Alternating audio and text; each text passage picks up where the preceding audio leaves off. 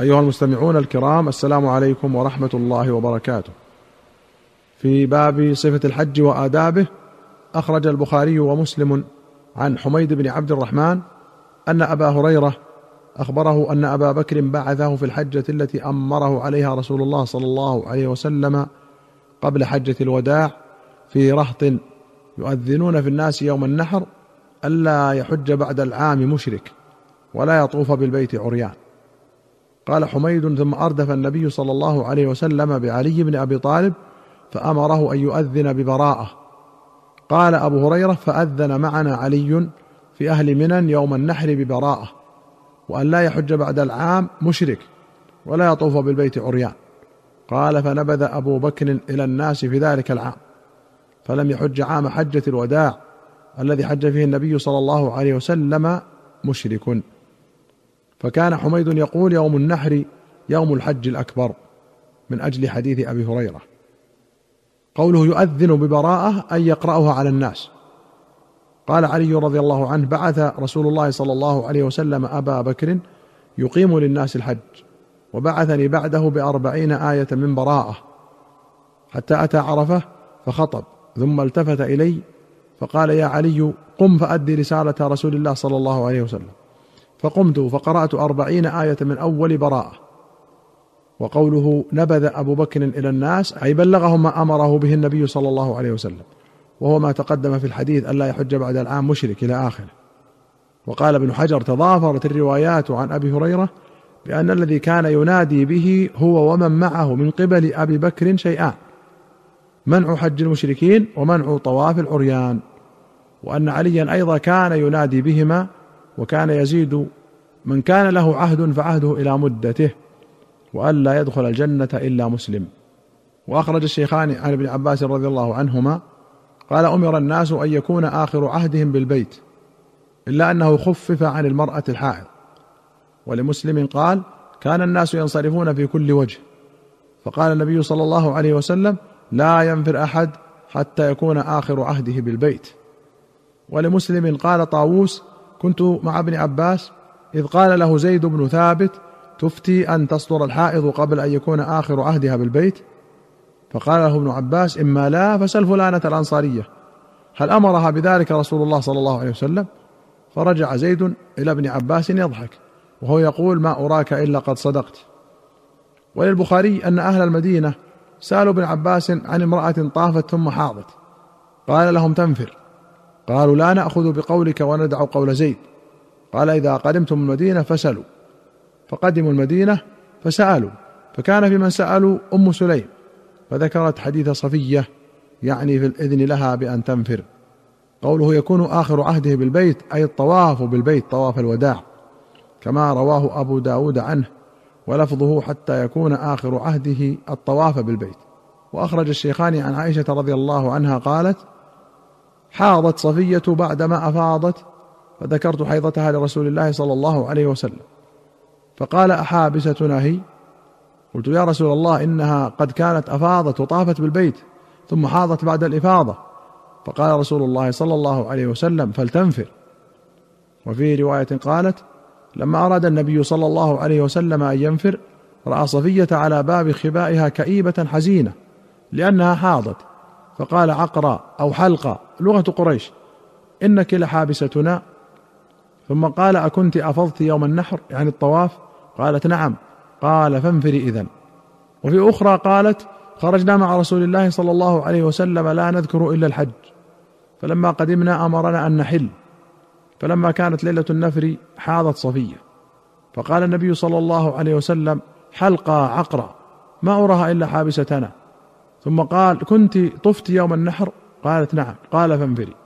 وفي أخرى قالت حججنا مع رسول الله صلى الله عليه وسلم فأفضنا يوم النحر فحاضت صفية. فأراد النبي صلى الله عليه وسلم منها بعض ما يريد الرجل من أهله. فقلت يا رسول الله إنها حائض. قال حابستنا هي قالوا يا رسول الله افاضت يوم النحر. قال اخرجوا. قوله عقر حلقة. أي أصيبت بحلق شعرها وعقر جسمها. وقيل المعنى أنها لشؤمها تعقر قومها وتحلقه وظاهره الدعاء وليس بمراد كقولهم ثكلتك أمك وهو منه صلى الله عليه وسلم قربة للمدعو عليه كما تقدم في حديث لا أشبع الله بطنه. وأخرج الشافعي وابن أبي شيبة وأحمد والدارمي وابن ماجة وأبو داود والترمذي والنسائي وأبو يعلى وابن خزيمة وابن حبان والطبراني في الكبير والدار قطني والحاكم والبيهقي في السنن بسند صحيح عن جبير بن مطعم رضي الله عنه أن النبي صلى الله عليه وسلم قال يا بني عبد مناف لا تمنعوا أحدا طاف بهذا البيت أو صلى وفي رواية طاف بهذا البيت وصلى اية ساعة شاء من ليل أو نهار. بهذا الحديث استدل الأكثرون على أن مكة حرسها الله سائر أوطان المسلمين مستثناه فليس في مكة وقت نهي كما في سائر الأرض غيرها. وأخرج الشيخان عن ابن عمر رضي الله عنهما قال: لم أرى رسول الله صلى الله عليه وسلم يستلم وفي رواية يمسح من البيت إلا الركنين اليمانيين وفي رواية قال ما تركنا استلام هذين الركنين اليماني والحجر في شدة ولا رخاء منذ رأيت رسول الله صلى الله عليه وسلم يستلمهما وفي أخرى قال نافع رأيت ابن عمر يستلم الحجر بيده ثم قبل يده وقال ما تركته منذ رأيت رسول الله صلى الله عليه وسلم يفعل. وأخرج البخاري عن ابن عباس رضي الله عنهما أن رسول الله صلى الله عليه وسلم طاف بالبيت وهو على بعير كلما أتى على الركن أشار إليه بشيء في يده وكبر. وأخرج مسلم عن أبي الطفيل رضي الله عنه قال رأيت رسول الله صلى الله عليه وسلم يطوف بالبيت ويستلم الركن بمحجن معه ويقبل المحجن. المحجن عصا معقفة الرأس كالصولجان. من الاحتجان وهو جمع الشيء وضمه إليك. وأخرج مسلم عن جابر رضي الله عنه قال طاف رسول الله صلى الله عليه وسلم في حجة الوداع على راحلته بالبيت. يستلم الحجر بمحجنه وبين الصفا والمروة ليراه الناس وليشرف وليسألوه فإن الناس غشوه. وأخرج البخاري ومسلم عن أبي الشعثاء جابر بن زيد قال ومن يتق شيئا من البيت؟ وكان معاوية يستلم الأركان. فقال له ابن عباس إنه لا يستلم هذان الركنان. فقال ليس شيء من البيت مهجورا. وكان ابن الزبير يستلمهن كلهن. هذه رواية البخاري.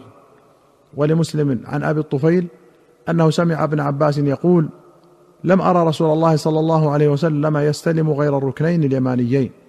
ورواه الترمذي عن أبي الطفيل قال كنت مع ابن عباس ومعاوية لا يمر بركن إلا استلمه.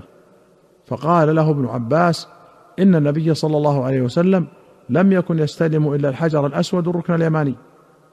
فقال معاوية ليس شيء من البيت مهجورا. وأخرج البخاري ومسلم.